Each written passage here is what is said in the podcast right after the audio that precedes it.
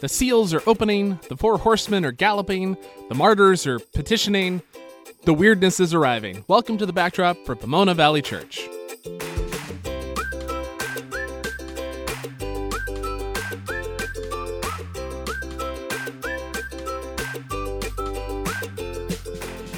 That's right, things have been marginally strange up until now in the book of Revelation, but we've got a long stretch of bizarrity, bizarritude, bizarreness coming our way over these next several episodes. We're starting today with chapters 6 and 7, and then the, first few verses of chapter 8 as well. And in this passage, we get the first cycle of visions, the seven seals, which will be followed by seven trumpets and seven bowls, and those cycles of seven basically serve as John's narrative framework for the visions and what he wants to say to the churches in Asia.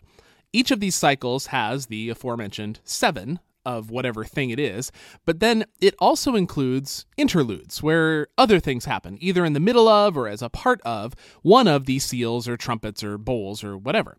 And all this makes interpreting what John is saying perilous and uncertain, to say the least.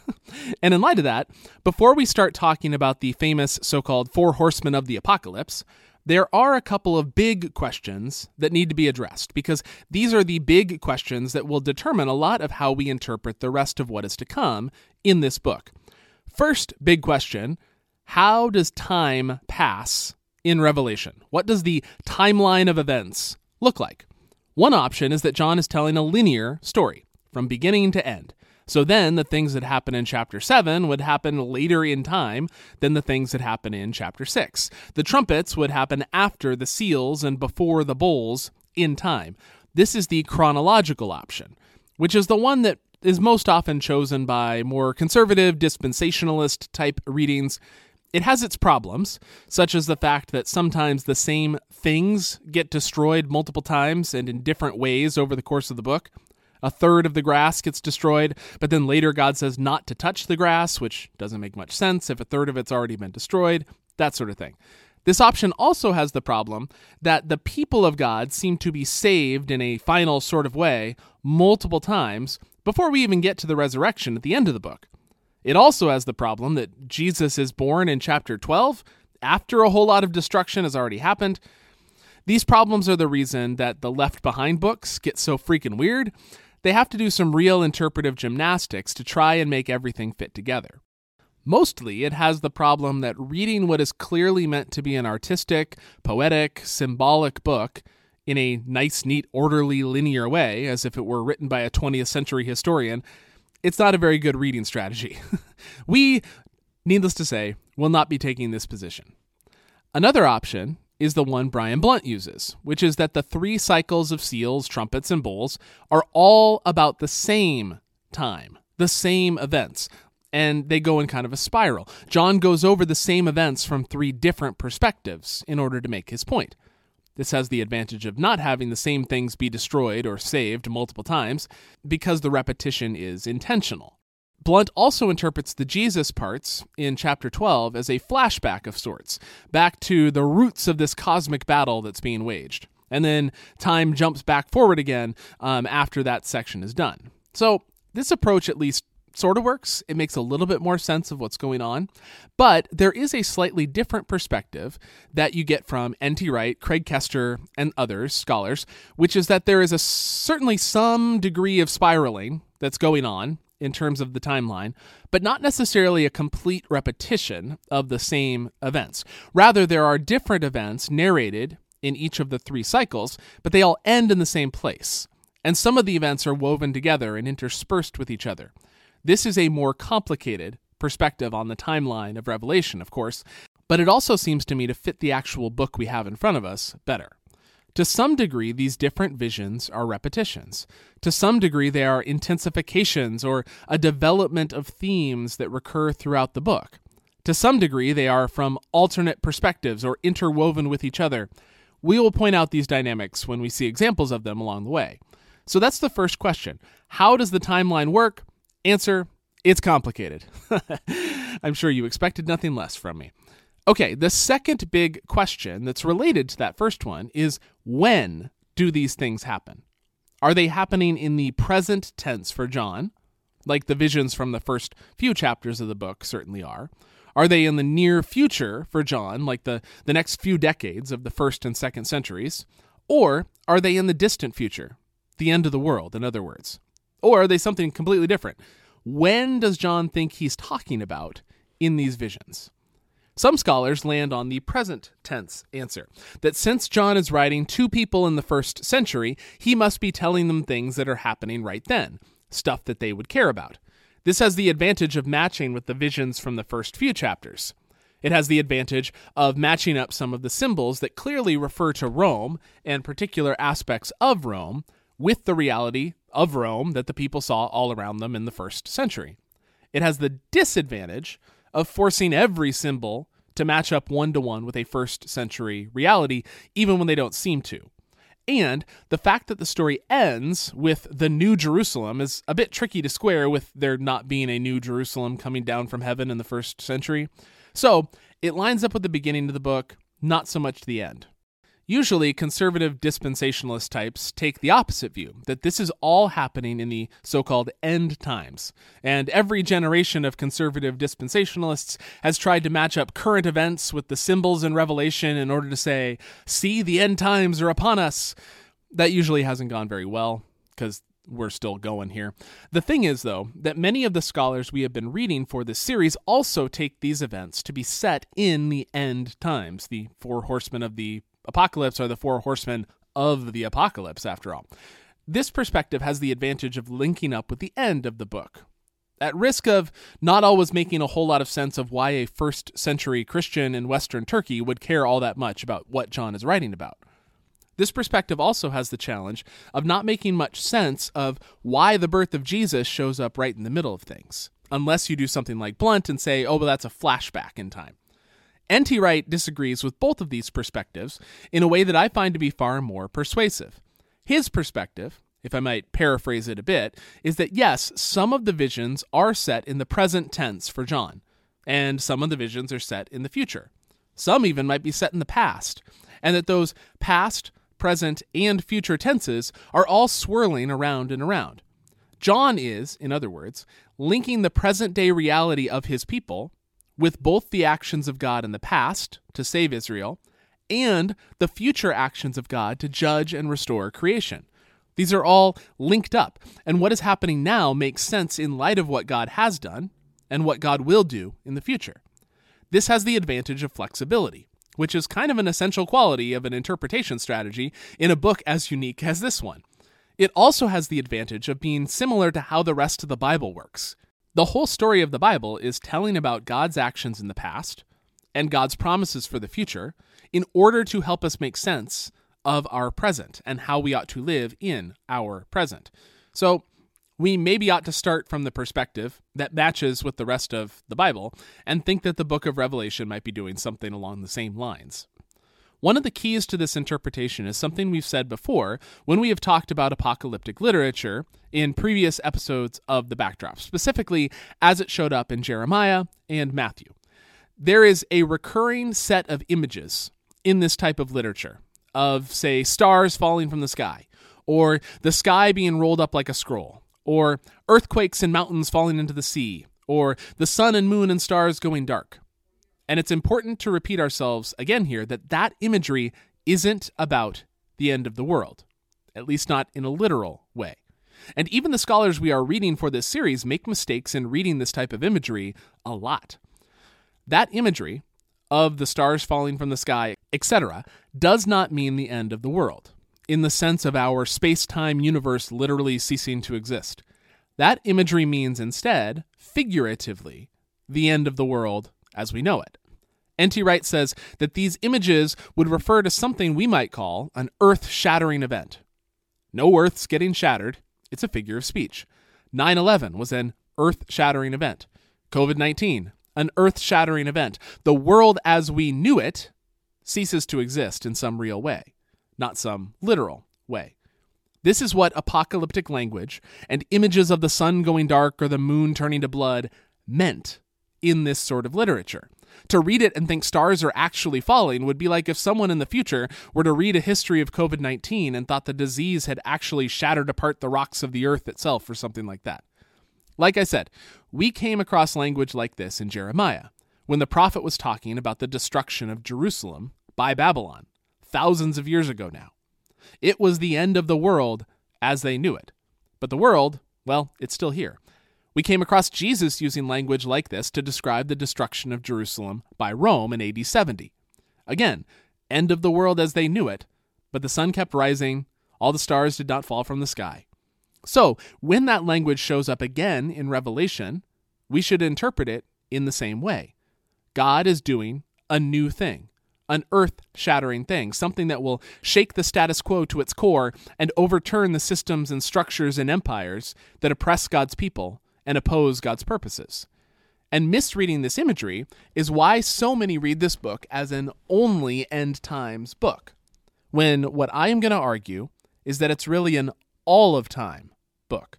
That John is talking about all of history and showing the people in first century Turkey the patterns and promises that have characterized the world and God in the past, and that will continue to characterize the world and God in the future. God was and is and is to come, the same yesterday, today, and forever. So, to sum up my little little preamble here, we are going to approach these visions as swirly, spirally pictures that artistically and complicatedly at times describe the patterns of how the world works and how God responds to the ways the world works through the past, present, and future. John is talking about what God has done, what God is doing, and what God will ultimately do in response to, as Revelation 11 puts it, the forces that work to destroy the good earth that God has created.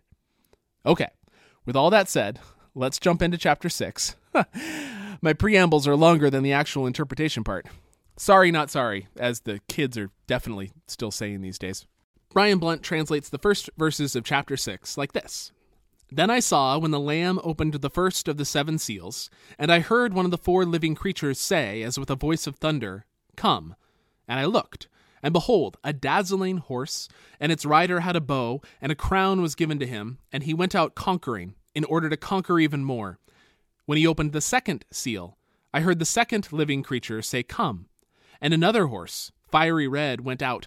Its rider was allowed to take peace from the earth, so that humans might slaughter one another. A great sword was given to him. When he opened the third seal, I heard the third living creature say, Come. And I looked, and behold, there was a black horse its rider held a balance scale in his hand, and I heard something like a voice in the midst of the four living creatures say, A liter of wheat for a denarius, and three liters of barley for a denarius, but do not harm the oil and the wine. When he opened the fourth seal, I heard the voice of the fourth living creature say, Come. And I looked, and behold, a pale greenish gray horse. The name of its rider was Death, and Hades followed with him. They were given authority over a quarter of the earth to kill with sword, famine, and plague, and by the wild beasts of the earth. So here we have the four horsemen of the apocalypse, as they are often called. As you can see, they aren't actually called that in Revelation itself. They don't have names other than the final one, death. The first question we need to address is whether these should be seen as God's judgment, his punishment of the world, or if they are descriptive of God allowing certain horrors to exist. The text says that God gives authority to these riders, but that isn't the same as God wanting these things to happen. Some scholars, like Brian Blount, see the come as a command to the riders, like God is summoning them to come and do God's bidding and to execute God's end of time judgment on the world. Others, like N.T. Wright and Craig Koester, think the come is a command to John come and see what these riders are doing. Some of the original Greek manuscripts actually make this explicit by adding come and see to the text, but the most reliable manuscripts don't have the and see part. It's just come um, in a more ambiguous sort of way. Even so, I think it makes the most sense to read this as the angels inviting John to see the destruction that the riders bring. I think we see this in how the riders are portrayed. They are not portrayed as God's agents. These are manifestations of the forces that oppose what God is doing in the world. The first rider is a conquering king going after power and longing to conquer even more and gain more power for himself. This first horseman, interestingly, is described similarly to how Jesus will be portrayed, riding a white horse with a crown later in the book. But this should be seen as something that John does regularly. It's a corruption of the good king represented by Jesus. Not that the horseman is similar to Jesus in any real way. This king is power hungry and insatiable. The second rider is war that takes peace from the earth. The third rider brings economic collapse and famine. The grain prices mentioned are 8 to 15 times what the normal price would have been in John's day, such that a worker would need his whole daily wage just to buy enough barley, which was the cheaper, inferior grain of the time, to feed his family. The fourth rider is, as John tells us, death. And there's actually an allusion to a prophecy from Ezekiel chapter 14, verse 21 here. The important part, though, is that since these all, especially death, are the forces that oppose what God is doing in the world, I think N.T. Wright gets it exactly right when he says that these four represent not God's judgment or punishment, but rather a picture of what it looks like when the forces of evil do their worst. These are the forces that oppose God, unleashed on earth, power and war and greed and death. They are not God punishing the earth. They are humanity punishing itself almost, and God allowing them to go down paths that lead to death. Another important note from Wright both the riders and their sequence are symbolic, meaning this is not a progression where conquering leads to war, leads to economic collapse, and famine leads to death. They all happen together. There's no conquering without death, for example, they go together. They're all interwoven, of course. Wright uses a really helpful analogy for understanding this, actually. He writes, This is one of the differences between writing something with words and writing it with music. In music, you can have several lines which all happen at the same time, but with words, you have to say everything in sequence. This sevenfold sequence, four down, three to go so far, is not chronological. It's an exposition of a sevenfold reality. Craig Koester points out that these four riders are also intended to subvert the ideology and propaganda of Rome. The first rider carries a bow, which Roman soldiers did not do. This is a non Roman conqueror, perhaps referring to the Parthian Empire that was to the east and which Rome had a checkered past with. The second rider takes peace away from the earth, and the Pax Romana, the peace brought about and secured by the Roman Empire, was a key plank in the worldview of those who would worship Rome. The third rider brings about the collapse of the economic prosperity that Rome promises if only you will put your trust in her. And then the fourth rider brings death to a quarter of Rome's subjects. John is trying to undermine Roman propaganda throughout this sequence, saying the stability that Rome claims and the power Rome claims are not as secure as they want you to think they are. Your safety is an illusion. And this is a key point, I think. John is subverting Roman claims, so then these riders are only present tense for John? Well, no, not really. He doesn't expect to see war and inflation in the streets tomorrow. The riders sound end of the worldy. So is this future tense? Well, no, not really, because John is challenging the claims of Rome at the time. Here's the thing, and how we are going to read these cycles. It's more complicated than any one of these options. John is doing both. I think this is the first instance of the spirally nature of what John is saying. Conquering kings, lusting after power, war, economic collapse and famine, death, they have always been. They are. They will be in the future. Empires always want you to believe that they're bringing safety and security. Just trust in us. And the forces of evil and chaos are always undermining that safety and security. This is the past, present, and future. The forces of evil and chaos are always there, opposing God's purposes, bringing death, bringing injustice. But, and this is important as well, God allows those forces to do their work because God gives freedom to humans and to the oppressive forces that we embody and unleash, but God limits the damage. The horsemen can't destroy the vines and trees, which would have meant long term famine instead of one season of famine. Death is only given the ability to touch one quarter of the population, not more. We needn't take this literally here, that exactly one quarter of the population is killed, just that while a large number, a quarter, might suffer under the forces of oppression, greed, and war, God will not allow those forces to overtake the world completely. God remains in ultimate control, even while allowing the forces of evil, the ones we've chosen for ourselves, to run amok. Craig Koester puts this really well in his commentary. He writes Theologically, Revelation works with attention. The threats represented by the horsemen are not directly imposed by God, and yet they seem subject to God. The Lamb does not bring war and violence into existence by opening the seals, but shows that they are subordinate to the purposes of God, who limits the third horseman by protecting the oil and wine, and then confines death's sphere of operation to only a fourth of the earth. Ultimate authority belongs to God, but the forces of evil, which are in rebellion against God, also operate in the world. That's the tension that John is working with. These first four seals, the four horsemen, are a description, I think, of reality, as it has been in the past, the present, and the future, awaiting God to do something to put an end to the injustice and the oppression, which is just what the fifth seal calls for. When he opened the fifth seal, I saw under the altar the souls of those who had been executed because of the word of God that is, because of the witness they had given. And they cried out with a loud voice, saying, Master, holy and true, how long will it be before you judge and avenge our blood on the inhabitants of the earth? Then they were each given a dazzling robe and told to rest a little longer until the work of their fellow servants, who are their brothers and sisters, who were about to be killed as they themselves had been, would be complete. The voice of those killed by the forces of evil, who oppose the works of God, they call out for justice.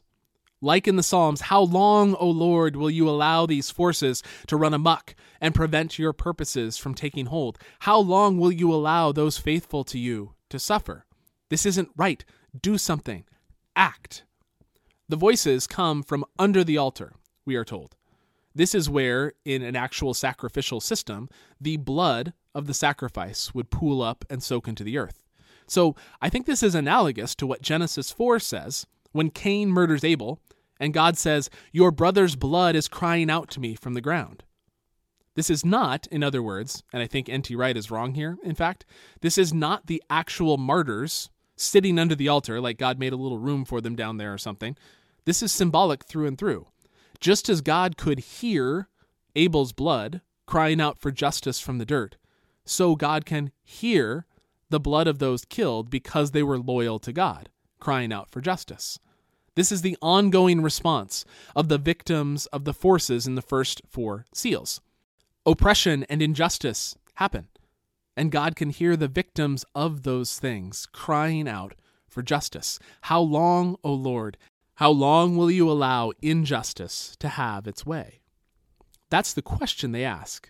But the answer given in this seal is not really how long, but rather why. Why is injustice allowed to keep on going? Why is God not acting yet? And the answer is that the work of their fellow faithful witnesses is not yet complete. Some read this as there haven't been enough martyrs killed yet, and God's waiting until the tally sheet gets filled up or something. But I think a better reading is that those faithful to God are continuing the work that God has given God's people to do to faithfully represent Jesus to the world in the hopes that the world would turn back to God. In other words, what John was telling the churches to do in chapters 2 and 3. God's plan is for God's people to show the world what God is like, and for the world to see the beauty and repent, to turn away from the forces of evil and oppression, and to turn to the goodness and justice of our God. So, why hasn't God acted to put an end to injustice? because God is still waiting for as many people as possible to come home. This is an important ongoing theme in Revelation. The work of the faithful is not yet done. God is holding off the end for as long as possible so that more can join the people of God. The work of the church, in other words, is ongoing, which is why the horsemen still ride, the oppressed still cry out for justice, and God doesn't yet bring the end. Even so, it will not go on forever. God's justice will come. Then I looked when he opened the sixth seal, and a great earthquake occurred. And the sun became as black as sackcloth, and the full moon became as red as blood. And the stars of heaven fell to the earth as a fig tree shaken by a fierce wind drops its unripe figs. And the sky vanished like a rolled up scroll, and every mountain and island was shaken from its place. And the kings of the earth, and the important people, and the generals, and the wealthy, and the powerful, and every slave and free person, hid themselves in the caves and in the mountain rocks. And they said to the mountains and to the rocks, Fall on us and hide us from the presence of the one seated on the throne and from the wrath of the Lamb, because the great day of their wrath has come, and who is able to stand before it? Here, many have said, including Blount, ah, eschatological judgment, the end of the world. But this is exactly what we talked about a few minutes ago. These are standard Old Testament symbols for the judgment of God within this present reality. These are similar words to what Jeremiah and Jesus used to describe the fall of Jerusalem in their day. N.T. Wright makes the key point. If this were the actual end of the space time universe, why are the rich hiding in caves?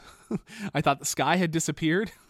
This is, to use one example, exactly the language used in Hosea 10:8 to describe the fall of Jerusalem, not the end of the world. They shall say to the mountains, Cover us, and to the hills, Fall on us. And so, this too is not the end of the world. This whole section of seals, I think, is describing the cycle that is played out throughout history. Conquest and power and war and greed and death run amok. That's the first four seals. And God hears the voices of the victims of these systems and structures calling out for justice. That's seal number five and God holds off for as long as possible, hoping that people will repent. But finally, God's justice comes, and earth shattering events occur. Jerusalem falls. The systems and structures are upended so that people can have a new chance to rebuild with justice. That's seal six. But then, the same cycle repeats. This is why John uses similar language to the Old Testament prophets, to draw attention to the cycle of it all. This is how things went back then. It's how things are happening now. It will happen again in the future, but it will not happen forever. God is limiting the destruction, holding back the forces of evil from being fully unleashed, and ultimately, God's justice comes and will come. In other words, and to try and be as clear as I can be here, John is not referring to one instance of this sequence playing out either in his day or at the end of time. He is using images and concepts that connect with the past, present, and future because this sequence is the ongoing cycle of human rebellion and sin. And then the desire for justice and God's mercy and actions in light of injustice. In this scene, interestingly, John uses the image of people hiding in the caves, and he mentions seven categories of humanity, from the kings all the way down to slaves, all hiding from the wrath of the Lamb. In other words, seven categories, the fullness of humanity, all of humanity. We've got seven again as a symbol. But they're all blind to reality to a certain degree. Who can stand before the wrath of the Lamb, they ask. And the implied answer is, well, no one. No one can stand before the Lamb. But we're going to see the real answer in the next chapter. They fear the one seated on the throne, Yahweh, and the Lamb, Jesus. But why? Why do they fear? And I thought N.T. Wright and Craig Koester both had some good thoughts on this topic, and so I'm going to read quickly from each of them. First, N.T. Wright says this He says, They realize they are entirely at the mercy of the God who rules the world. Their own schemes have come to nothing. What is now to become of them? And then later says, But the Lamb's anger is the utter rejection by love incarnate of all that is unloving. The only people who should be afraid of it are those who are determined to resist the call of love. And then Koester writes What humanity sees in this vision is partially correct. The death of the Lamb confronted the dominion of sin and evil with the power of divine love. Those who oppose the Lamb will experience his coming as a threat. What they do not see is that the Lamb who threatens the current order can also redeem those from every tribe, people, nation, and language, which is exactly what we see in chapter 7. After this, I saw four angels standing at the four corners of the earth, restraining the four winds of the earth, so that no wind could blow on the earth, nor on the sea, nor on any tree. Then I saw another angel, who had the seal of the living God, ascending from the rising of the sun, and he cried out with a foreboding voice to the four angels who were given power to damage the earth and the sea, saying, Do not damage the earth, or the sea, or the trees, until we have marked the servants of our God with a seal on their foreheads. And I heard the number of those who were sealed 144,000, sealed out of every tribe of the people of Israel. From the tribe of Judah, 12,000 sealed. From the tribe of Reuben, 12,000. From the tribe of Gad, 12,000. From the tribe of Asher, 12,000. From the tribe of Naphtali, 12,000. From the tribe of Manasseh, 12,000. From the tribe of Simeon, 12,000. From the tribe of Levi, 12,000. From the tribe of Issachar, 12,000. From the tribe of Zebulun, 12,000. From the tribe of Joseph, 12,000. From the tribe of Benjamin, 12,000 sealed. The reader knows that there are seven seals. And we've gone through the first six, so we're expecting seal seven an explanation of the earth shaking events promised in Seal 6, or a follow up to them, some final response to the ongoing cycle of human rebellion and sin and injustice and oppression, a final answer to the how long question of the faithful ones from Seal 5. But instead, we get a pause, an interlude. The end isn't coming yet. The image is of four angels, either at the four corners of the earth kind of picturing the Earth as a square of sorts, or they're at the imagined source of the north, south, east, and west winds. The exact location isn't all that important because this isn't, you know, a geography textbook. The winds are symbolic of God's final judgment, blowing away the evil and oppression that is working to destroy God's good creation, and the angels are ready to release the wind. But then another angel tells them to stop. This angel shares a lot of qualities with how Jesus and Yahweh are described in this book. So some take this angel to be a representation of Jesus. It's interesting that throughout the Bible, the difference between the representatives of God, angels, and God's self is kind of blurry sometimes.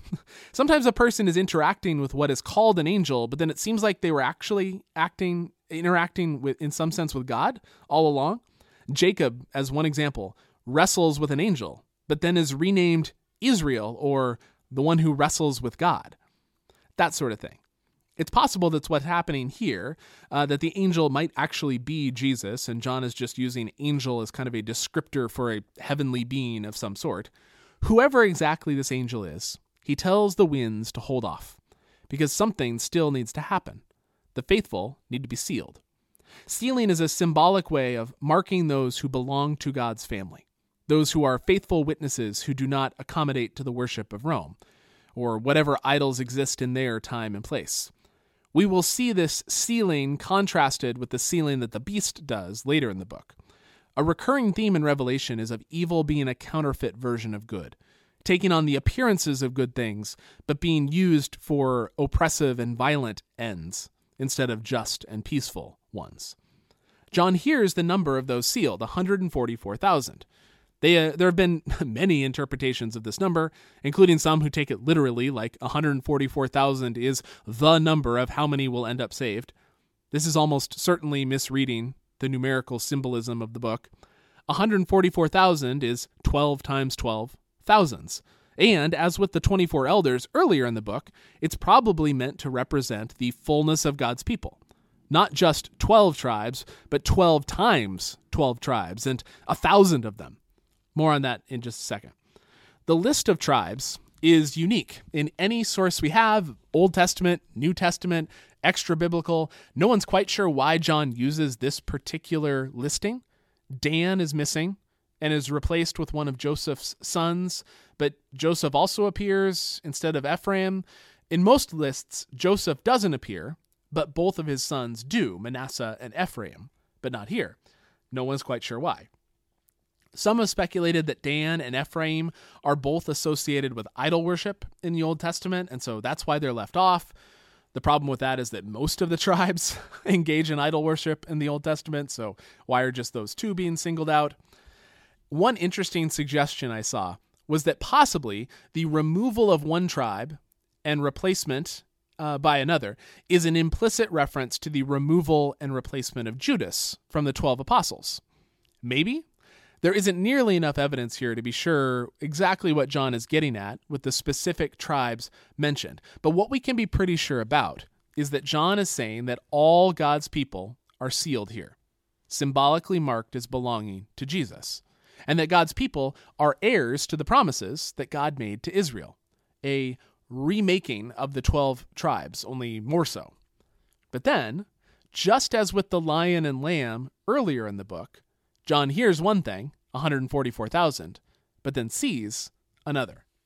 After this I looked, and behold, a great multitude that no one was able to count, from all nations and tribes and peoples and tongues, standing before the throne and before the Lamb, dressed in dazzling robes and with palm branches in their hands.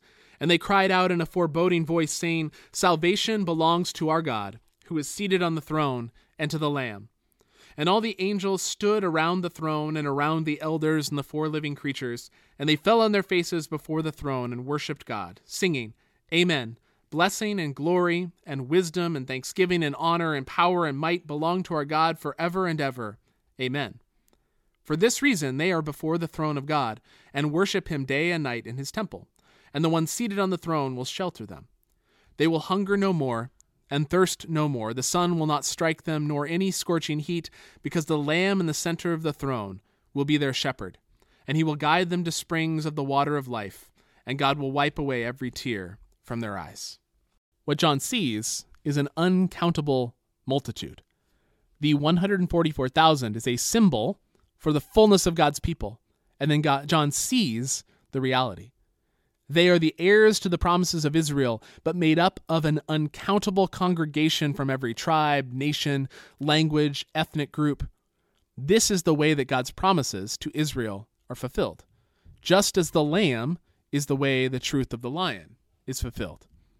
As I hinted out earlier, the folk hiding in caves, afraid of the wrath of the Lamb, ask, Who can stand before the Lamb? with the implicit answer being, No one. But here we see the answer. An uncountable multitude from every nation can stand before the Lamb. Everyone can, because this Lamb isn't like the kings of the earth. One scholar I read made the point that this would have been an overwhelming and strikingly encouraging vision for the churches John is writing to, who were, let's remember, a small, fearful group of maybe a few dozen in any one of these cities. You seem small and powerless and vulnerable, John is saying, but look at what's true. Look at what will come to pass in the end.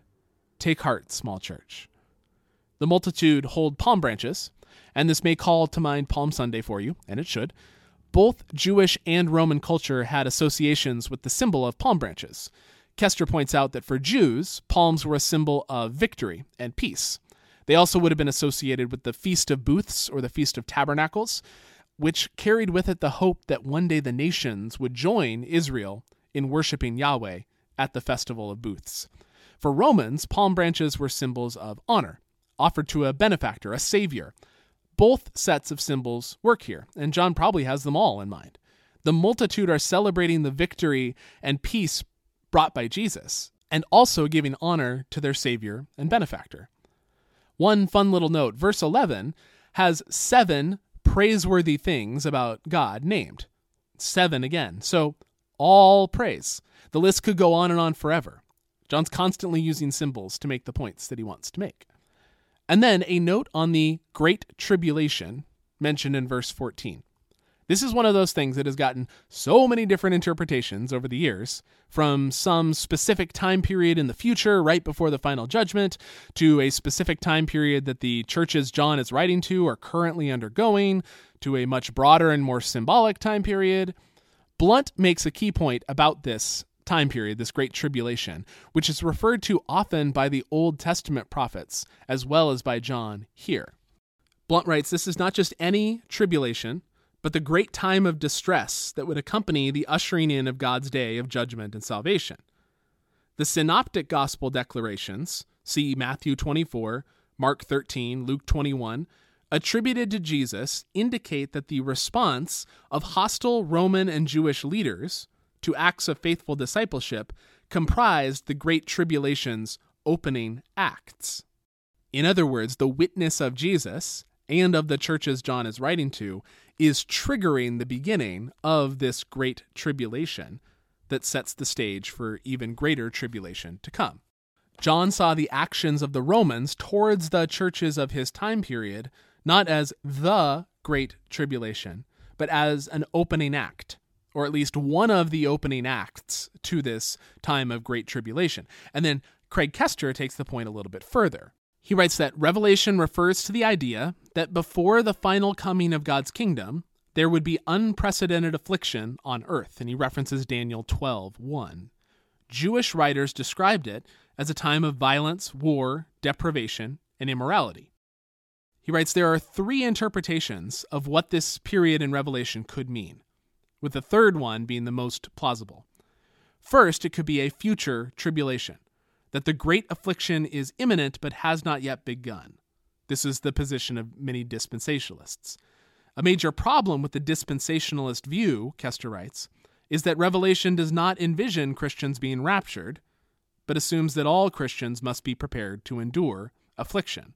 The second option is afflictions throughout time, that some readers are already facing affliction because of their faith, and that the vision does not give a clear reference to time at all. But the third option, which is the one he finds most plausible, and I agree with him, is that this refers to a final affliction that's already occurring.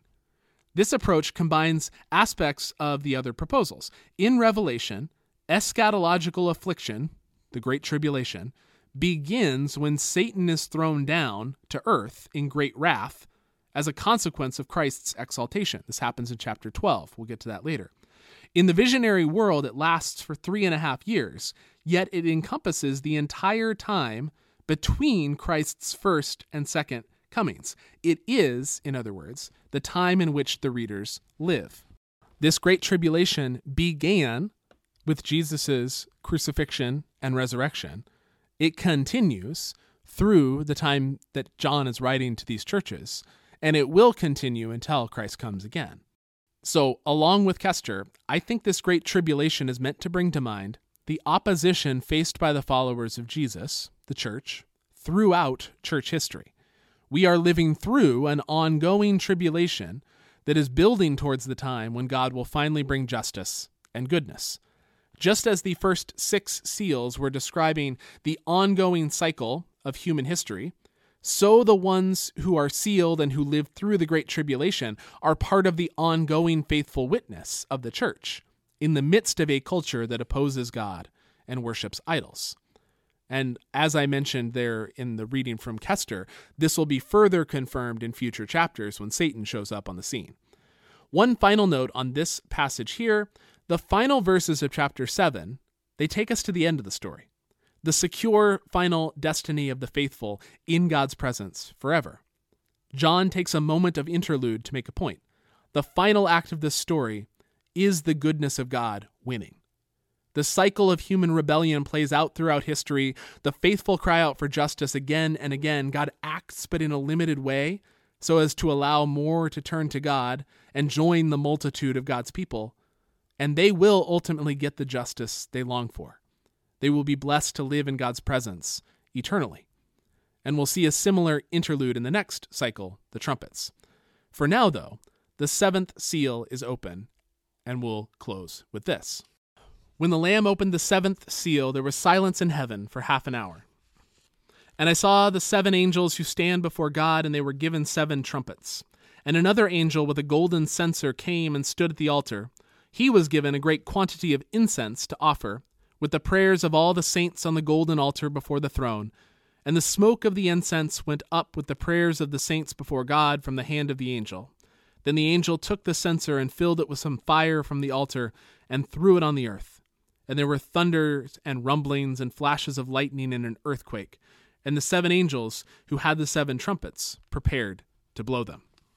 The most convincing interpretation of the silence that I found in verse 1 was that it was a calm before the storm sort of image a short break, not literally half an hour, but a short time, in which the preparation for God's response to oppression and injustice and evil is coming. The angel brings the prayers of the faithful, which we have already seen mentioned, the How Long, O Lord prayers, the asking for vindication and justice. They are brought symbolically before God, and then they are thrown like fire onto the earth. Because God's response to the prayers for justice are, to circle back to what we said earlier, earth shattering. Like God's response to the blood of Abel crying from the earth, like God's response to the cries of the slaves in Egypt for justice, like God's response to the injustice of Judea in Jeremiah, God holds off, sends prophets, hopes for repentance and for humans to return to the way of life and goodness and justice, but when they don't, at some point, God needs to put an end to the oppression. And so the angels get their trumpets and prepare to blow. And that's where we're going to stop this episode. Next time, we will go through the trumpet cycle, which begins here in chapter 8 and will continue all the way through chapter 11. So read ahead for that, which will be coming out next week. Thanks as always for joining me. It's getting fun now, isn't it? More weirdness to come next time. Until then, bye.